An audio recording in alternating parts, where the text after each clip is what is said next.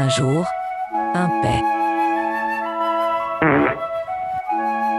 C'était Un jour un paix. À chaque jour suffit son paix. Un podcast de Carla Nussambon. Envoyez-nous vos meilleurs paix sur unjourimpaix.gmail.com